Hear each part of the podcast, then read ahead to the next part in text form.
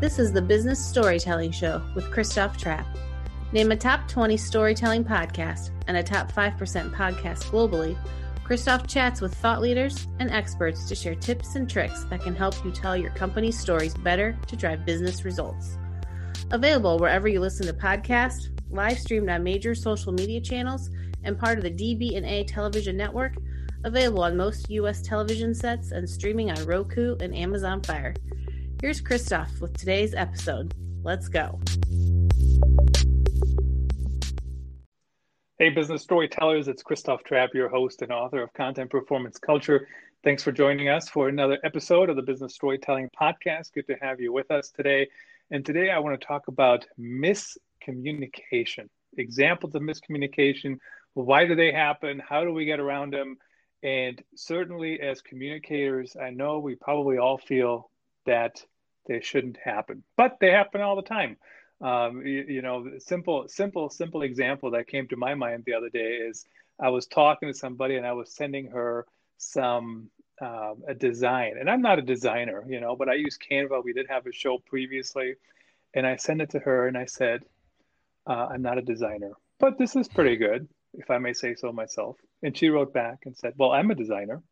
But she ends up being an interior designer, which is very, very different from a graphic designer.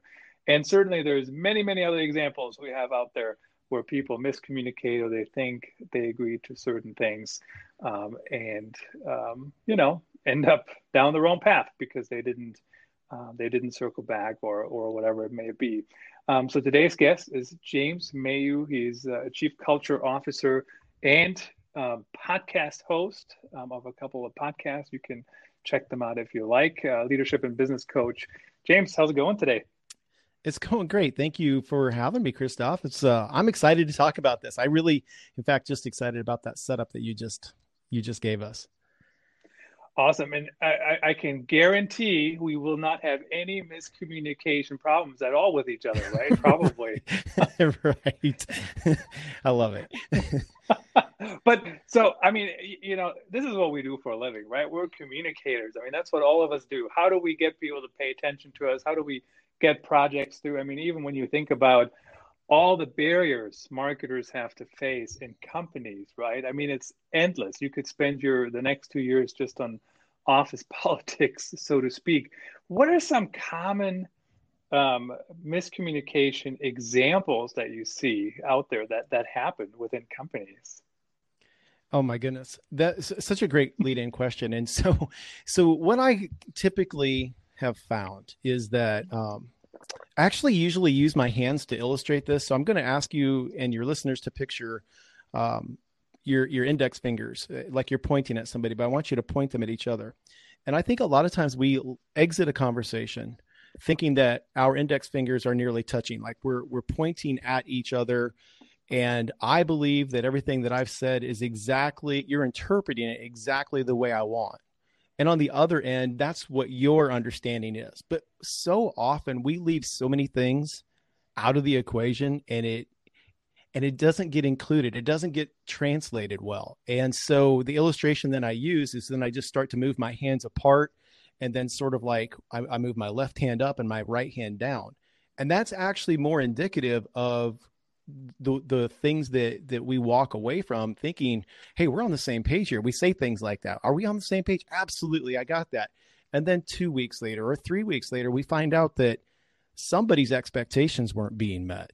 And as a result there was something not accomplished. It wasn't finished to the to the degree that the other person wanted it completed or there was a goal that was missed something in there. And we can almost always trace it back to something left out in the communication process. So I believe that that listen, I, I'm going to say this.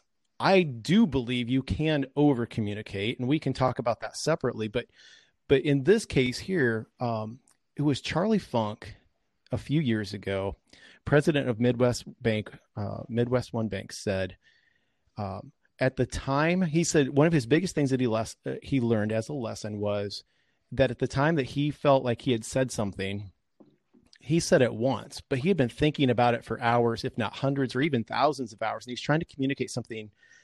And he said he realized that him saying it just once, that wasn't that wasn't getting it done. And I really latched onto that. I thought that was very intelligent because there are many times we just make a statement or I start to communicate a, an idea to you, even right now, the way I'm responding to your question. I'm saying so much of uh, my experiences and my uh, my ideas and um, things that have worked and haven't worked. It's all influencing the way I'm responding to your answer or your question. And what I've learned is that you have to say things multiple times. At the point that I'm tired of hearing myself say it, oftentimes somebody else is just beginning to grasp the idea in the way that I wanted them to. So much to unpack here, James. We're like I got like 59 questions roughly um, based on that little segment alone. But the multiple times things is difficult for people, right? Because number one, I mean, think about like let's think about your relationships, maybe in the office, maybe at home. But how often has everybody had a conversation like, oh, I told you that already like 29 times, right? I mean, I, I swore I had that happen today like eight times already. Um, but it, so, so partially, um, it does. Um, that's kind of th- that happens, right? Like we kind of grow up with this. Well, I already said it. I, I don't have to say it again, but but I, I do tell people change management is truly it's like parenting how many mm-hmm. times have i told my kids to put their stupid shower towels away or whatever right and right. and every time they take a shower they're they're still in the place where where i told them not to put them every the last 800 times um, so how do we get past that and how do we uh, i mean do we just have to be really passionate about whatever it is we're going to have to repeat uh, a thousand times for the next two years? Well, I think passion certainly plays a plays a factor into it. But you know, one of the things that I that I work with on my uh, with my clients on is we do sessions on giving and receiving feedback, and there's a big chunk in there which is about when you're receiving feedback and communication is i mean it's it's certainly a form of feedback um, communication is oftentimes nonverbal. So you get a smile, you get nods, you get people that that maybe fold their arms or they're they give you the puzzled, inquisitive look. Like we have to pay attention to that stuff. And so in this feedback workshop, one of the things we take a deep dive into is is just literally asking clarifying questions.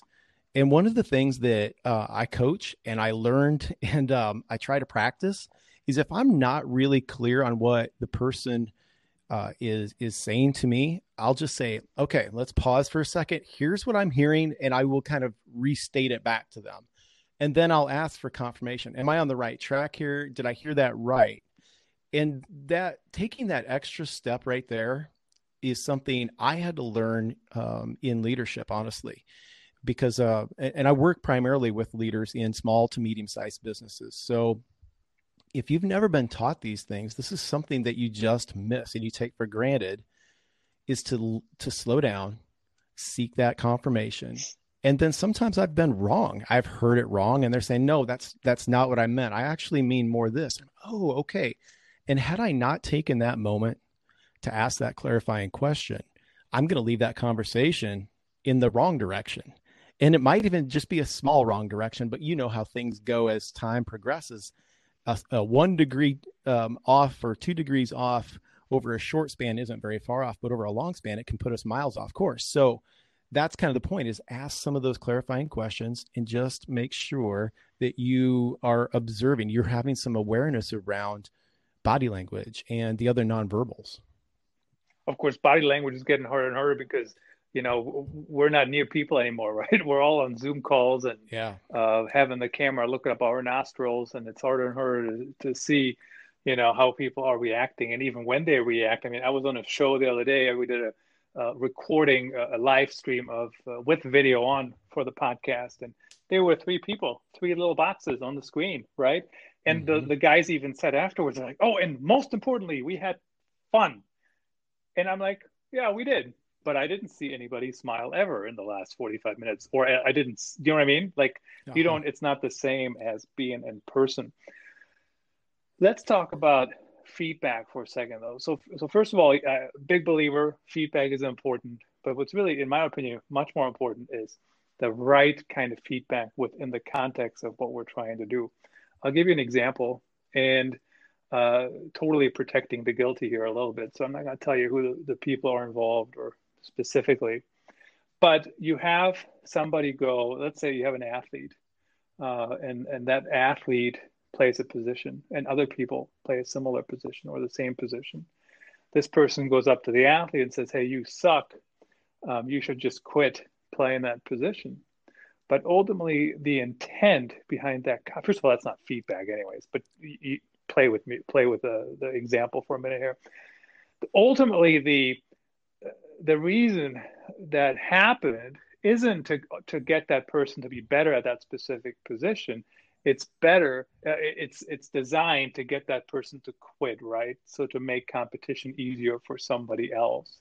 And i see that in change where change happens. I mean i see it in publishing i see it in marketing i see it in digital transformation. There's always people who are trying to fight any change right?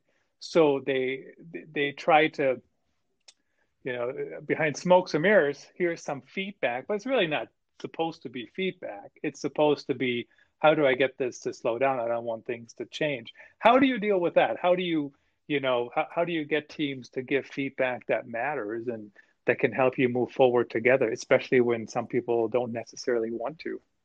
Yeah.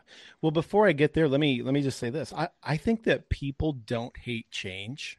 I think that people don't like the way change is crammed at us. You know, it's oftentimes it's forced at us or or we haven't had any input into it. I think that's where it comes into. And so on that, feedback is is really built around what I I would consider four key principles. First of all, it's got to be honest. So if I'm going to give you feedback and and in the situation that you use right there, telling a person, a player that they suck, they should just quit, uh, as you alluded, um, and, and for the illustration, that's not good feedback. Okay. So right. it needs to be honest. Well, what, how am I not doing it well, or how am I doing it well? Be specific. The second thing it needs to be is it needs to be timely. So we can't wait until um, three weeks later in a business setting to give you feedback on how you didn't perform well in a meeting it can't be at the annual review. Oh my goodness, like that's a whole different subject. But if you're hearing feedback for the first time in your annual review and it happened six months ago, that's a that's terrible leadership. It also needs to be consistent, and well, here's the here's the thing. Let me let me explain consistency because I was ready to jump forward, and then I remembered sometimes we left we leave things unsaid. That's the whole point here. So if you're not consistent in how you give feedback, that could be frequency, but it also might be in style. So if I'm giving you feedback today and I'm blowing up at you for a small risk that you took that didn't work out, and then the next time I'm encouraging you to take that risk, that is inconsistent on me as a leader. And and I think I already said it, uh, kind of lumped it in with honest. Is it has to be specific. So you've got to really call it out as to how I could improve, or if you're appreciating something that I've done well, this is something that's so overlooked. We don't recognize and appreciate people very well, which can lead to this perceived gap in communication. Hey, great job on this. Specifically, when you were running that meeting, I really liked how you kept control. You kept us to the agenda. Every time somebody tried to take it off track, you brought it back. Great job, Christoph. Keep that up that's a great form of feedback and that also plays into just the, this whole concept of how can we communicate better so we don't leave things misunderstood and we don't have these gaps. And how about earlier you mentioned um, on the same page i wrote it down in quotation marks. Yeah. Um, and you know I, I i hear that all the time especially when you are oh we're on the same page. Like you're trying to hash something out right? Oh James, we're on the same page. Mm-hmm. I, you know what's coming next, right? mm-hmm. Yeah. but, but, but, but, but, but, or you might say and, right? Um, mm-hmm. And here's what I mean. So, is how what's the importance to to to eliminate or minimize uh, miscommunication?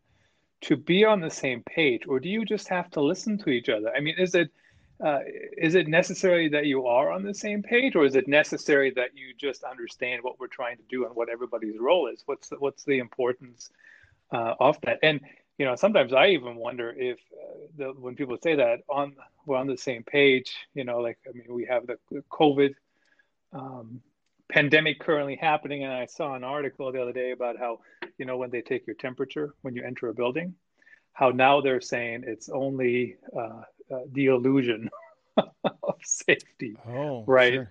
and mm-hmm. I, I don't we don't have to get into the whole thing, but that, that it was a, it was the New York Times or somebody like that who said it. So, how important is it to be on the same page to communicate well and not have miscommunication, or is that just presenting the illusion that you are in agreement and understand what we're trying to do?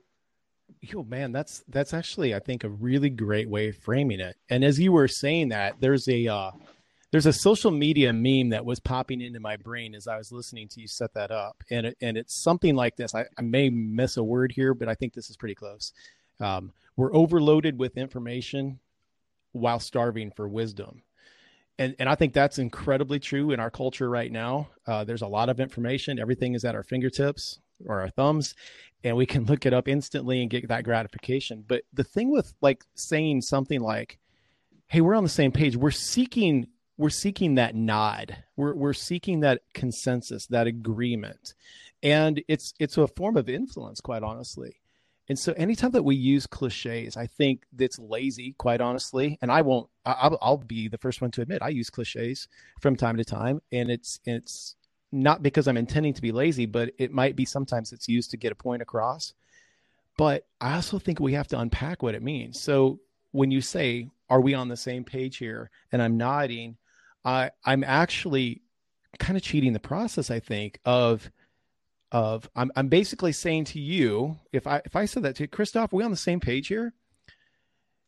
I'm almost telling you I don't want to hear your clarifying questions. I, am telling you maybe in a uh, kind of unconscious level that I don't really care what your thoughts are as long as you're agreeing with mine. And and there's even I even had this come up today in a conversation. Um, this phrase, as previously mentioned. Have you ever seen that in an email? like as previously mentioned, or as I previously stated, and it like these things they have undertones to them, and that to me that's sort of a condescending thing. This is the thing that's just crazy about this subject and why it's so deep. And, and for me, it's really fun to talk about like the precision around language is is interpretation. You know, as I'm listening to it um, it's there's so many things that are left to my interpretation, especially when we're talking in cliches. And there was a there was a uh, a football coach. Uh, I'm going to say who it was. I'm going to call him out. Dan McCarney, when he was the Iowa State football coach, I actually really liked Dan McCarney. But at the at the press conference, what he would always do that he was a master of speaking in cliches. Yeah, you know, it's it's a four quarter game. Um, I thought I thought that we were we played all four quarters. He'd say something like that. He would say, um, uh, I'm trying to think of some now. I kind of put myself in a in a box there, but he was talking about how almost every word, if you listen to Dan at the end of a post game, he was always optimistic. He was he take ownership on things, but he spoke in cliches. And I'm like, I want to know the substance. I want to know like I really want to feel like I'm getting an honest answer here and uh, and again so that's what i kind of think with communication gaps especially if we talk in cliches we leave so much unspoken. And i wonder would you be more successful as a you know as a coach in this case using that example? Do, if, if i talk in cliches to a player that i'm coaching and i'm trying to mold and um, you know they're a, an 18 19 20 year old young man if if i'm not really saying what i mean i'm leaving it up to interpretation Absolutely. And so, as I previously mentioned, however, James, um, that term is a little bit of a trigger term for me, which leads me into my next question for you. Like when people say that, as I previously mentioned, I, I think they're trying to remind me that they already mentioned it. I mentioned that earlier, right? Like when you mm-hmm. said about, you know, you have to repeat yourself and repeat yourself, and they're trying to say, well, I already said that to you. It's like, uh, I, I, mean, sometimes my wife used to do that. Uh, you know, we talked about this. Uh, we have this event, you know, on Saturday, and we talked about that. And I'm like, you know, um, and so we we came to the conclusion at some point that anything event related, it doesn't count that we talked about it, unless you had your phone in your hand and put it mm. in your calendar, right? So, sure. or you send each other an invite. That's my preferred method, quite frankly. But at the end of the day, it, you know, there was no action. But it is a trigger word, quite frankly, when people say that, uh, as previously mentioned, or you know, very, um, very directive language is usually a trigger uh, word for me, mm-hmm. right? Uh, I mean, why are you talking to me if you're just going to tell me what to do? I guess, right? I mean, why are we not strategic partners? Mm-hmm. Um, why you know why are we not working on that together? So how about trigger words? I mean, their trigger words have to. Uh, I mean, they have to play a part in miscommunication, right? Uh, especially, I mentioned the very simple example earlier, just about what's a designer, and there's like a different bunch of different definitions, right? I mean, I had other examples especially in digital marketing, um, where one term can mean eight different things, right? Um, it's just, it's kind of crazy. So, so how do how do trigger words play in? Because like if if you say something that triggers a person, I mean, they might shut out a little bit the rest of the conversation, right? And then that could that be part of the reason, or, um, or what do you think? I love this. So there, I was doing a presentation a couple years ago, and it was to my local high school. So I was talking to just seniors in this group, and uh, I just I had an opportunity to share with them some of the things that I had run into, and I was trying to I was trying to help them to think differently. You know, I don't know where they had come from before they came into the session with me. Like maybe some of them came from algebra or chemistry or history, wherever they came from. And suddenly they're in a room and there's um a guy that's you know graduated 25 years prior to them is going to talk to them. And i i wanted to show them that there's some things that you've learned that you need to unlearn. And one of them was the word and i i, I love that you asked this question because i put the word on screen. I had planned this out and it was disruptive. That that's the word disruptive. So for so whether you want to consider it a trigger word or not um, I just asked them when you see this word, what comes to mind? And they're in a school setting. And I'm even noticing the couple of teachers that were that were in the in the room with us. They started to smile. And everybody thought at that age, at that moment, was disruptive was bad. That it's bad to be disruptive. It means I've talked out of turn. I've done something in class to disrupt the experience that others were having. And that's absolutely a correct definition of it but you know, and and perhaps you've used it. I know that I've used it a time or two. Um, if you want to disrupt an industry, that's going to be celebrated now as a maverick. Like they did something different. See, it's our perception over words that really gets us caught. Um, I'll tell another quick story. I was sitting down um, with a colleague, um, another person that that's in the space that I work in. Uh, so was she, and we were having a really fun conversation about our topic today. And I used the word judgment. She goes, I don't like that word. I'm like, oh, what do you mean? Talk to me about it. She's like, well, she was hearing judgmental. Let me, I'll just cut mm-hmm. right to it. She was hearing it as judgmental. And I said, what if we put the word good in front of it? Good judgment.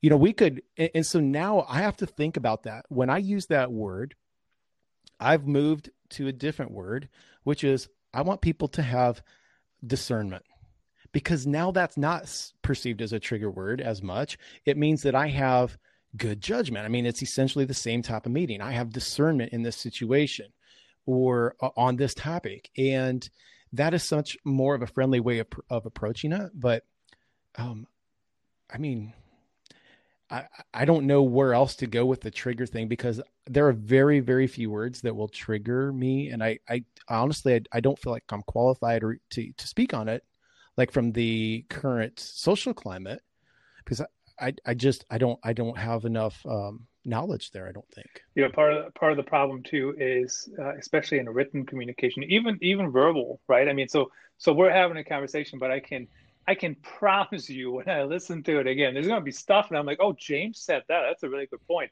I didn't even catch it. And there was actually I I one time interviewed uh, I think it was I don't, I don't remember her name, but a big big name in the interior design industry, and it was so everybody celebrated that we got the interview and we did the podcast and everything.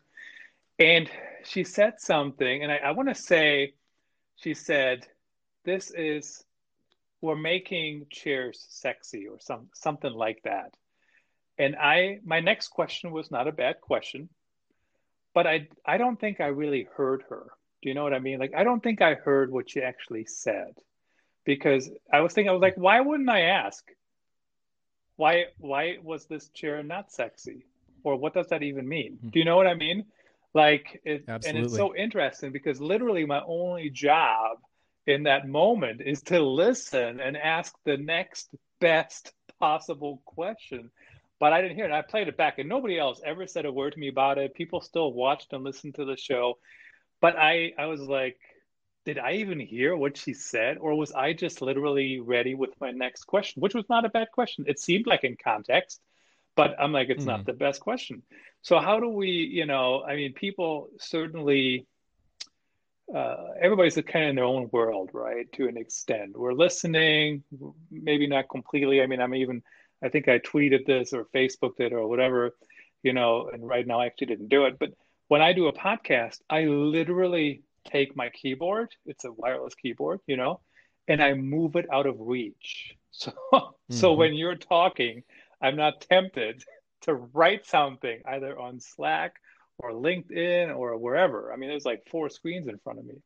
Um, and then when it comes to writing, and uh, you know, one of my questions, and we'll talk about follow up here, and, and how, how, do you over communicate over, I guess, uh, quotation marks is people like people are not actively listening a lot of times is you know what i've seen uh, people also don't actively read you know? I mean i see people uh, i mean the, the simplest example that comes to my mind when people say christoph could you send me times on these days where we can meet? Which of course today we just send a calendar link quite frankly right? But you sent them all those times and then they send you an invite back for a time that's nowhere near what you sent them. Right? Mm. So yeah, I mean, people right. people skim and read like uh, what they want to read, right? They look at the buzzwords maybe. Um, so how do yeah. we how do we get past that? How do we get to a level where we can communicate and, as you said, maybe over communicate to, to to be helpful to each other? A good friend of mine. Um, I asked him to come. I, I was working with an entrepreneurial class. Again, this was at a high school, and I asked him to be a guest for me. And he came in, and uh, one one of the things that he asked so this was this was a class of um, uh, one or two sophomores, mainly juniors, and a few seniors. A class of maybe twenty uh, people total, and he asked them the question, "What's the most important element of communication?" And these kids were very quick to say, "Listening." And I was really impressed by that because it is not always easy to listen. It is so easy in this day and age to be distracted it's so like we're living in a culture right now where there's never been more opportunities to put your voice out there in the world to be heard right? It's social media posts it's podcast it's youtube it's it's all of these things that are that are out there. And i think the challenge is is in i love this quote like it's um, you want to listen to learn not to respond. And if i'm not tuning into what you're saying and I'm a poor guest on your podcast and I'm not really focused on on what you asked and I'm more interested in what I have to say, I'm a terrible guest for you. And I, I don't want that. So I, I think that there's some values that come into play into there, but I think it's a desire to actually be interested in what somebody else has to say. Oh my goodness, like we're having a massive problem in the United States with this right now that we just don't want to listen to, say, the other side or the opposing view and what a game changer it would be. Um, I remember now I, I'm approaching 50 in age, so I haven't been a little kid in a long time, but I do remember sitting in grade school and there was this emphasis on how to listen. And things were simpler back then. We didn't have a lot of extra noise like we do these days, but I think it's such a skill that needs to be taught more and more and needs to be emphasized more and more. Um, again, it's just I, I think it's a personal desire. Do you want to to to learn, listen to learn, or do you want to just be heard? Yeah, I mean, it's an interesting point too because uh, there's so many ways just to mute the noise, right, or or do something else. I mean, think about even the podcasting. So somebody listens to the podcast, they just yeah, you know, oh, I don't like it, skip, skip, skip, or they move on to something else, right? Same in a meeting uh, oh, I don't like what they what they're talking about or whatever. I'm not interested in it. Right? Check some emails, and before you know it, the meeting is over. Uh, social mm-hmm. media, right? I mean, you can just mute people, like um, or block them if you want to go to that extent. So you don't even have mm-hmm. to see what people are saying. Of course, on the flip side, there is so much communication going around anymore that it, it is virtually impossible to keep up with everything. Of course, some of that is a little different than an internal communication. Um, how about relationships? So when you just said, of course, it has never happened to me, James, uh, ever, right? All of my coworkers and all my relationships has, have always been perfect for the last 42 years. And, but, you know, you have a coworker and you have a, a history with them, right? I mean, you've heard that before, right? And somebody, you know, it's like, oh my God, you can't listen to them, or like everything, they just, they don't get to the point. And sometimes, you know, I, I give the example of storytelling. Uh, when people go, they want to tell you something that happened, and they start their story like this. They go, um, well, first I took that left turn in the hallway, and then I walked by the bathroom, which is always there, and there's a water fountain. Of course, currently we don't use water fountains because of COVID, so everybody has to use water bottles. Um, and then literally they they get to the point of the story, which was about um, why the window in the other room down the hall was broken. Um, mm-hmm. And the water fountain in the bathroom have nothing to do with it, right? It's a tremendous waste of time. And mm-hmm. certainly there's other relationships um, at play. How do you move into that space where you can actually um, where you can. I mean, relationships matter, right? To have um, some level of a relationship, whether you like each other or not, to have good communications or or not. Well, I think relationships are at the heart of business. They're at the heart of, of everything. And so, whether the relationship is uh, me as an employee with a manager or a manager to the executive or or owner founder of the company or whether it's just simply you know peer to peer at any of those levels a relationship is driven because um, we're working together to accomplish something that we want to accomplish together I, I i think that's at the heart of it from a business standpoint and um, I'm not sure that I understood your your where your question was going in there, but I, I just I, I don't think that you can have a good relationship with another person in a business setting in when there's a failure to listen. I, I think that's I think that's at the key. That's at the center of it. Right. So my my my question to an extent was if you have you know relationships and you've been through trying to communicate and you know, like I'm thinking of like uh, a team member, and every time you go over, they give you the look, right? It's like, why? Oh, yeah. I dare you to stop by my desk. of course, today. Do you know what I mean? Like, and you have to go, ah, James, I'm so sorry, and you, you know, like quietly around the corner, and you go, I'm sorry to interrupt.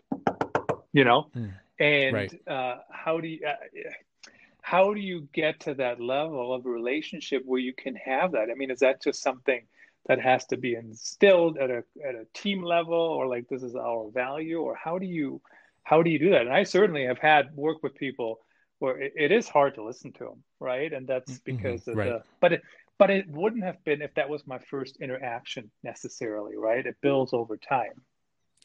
Cy Wakeman uh, is an author that I very much admire, and she wrote a a, a book. Um, oh my goodness, I had to have to turn around and look at it. Um, reality based leadership. There it is. Came into my brain finally. Cy Wakeman wrote reality based leadership, and she was talking about to the extent what you were just saying are the stories that we tell ourselves about another person.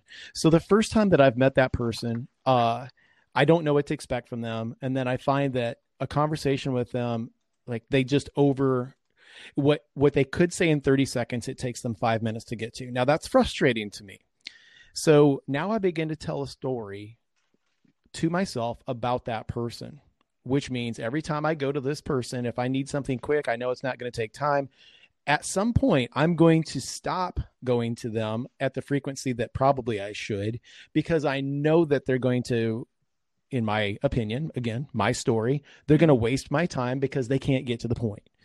And so this is a this is an area where I think feedback comes into play, and I also believe that the value of setting um, uh, expectations just around, hey, can we be honest with each other here? There's some there's some times when this is a favorite quote of mine is, is this. Um, Hey, James, I asked you what time it was, and you told me how to build a clock. you know, there's there's these these little whether you want to call that a cliche metaphor or whatever, like it's a great reminder that sometimes I'm missing the mark. And boy, I have done this. I've done this as a leader. I've done this as an employee.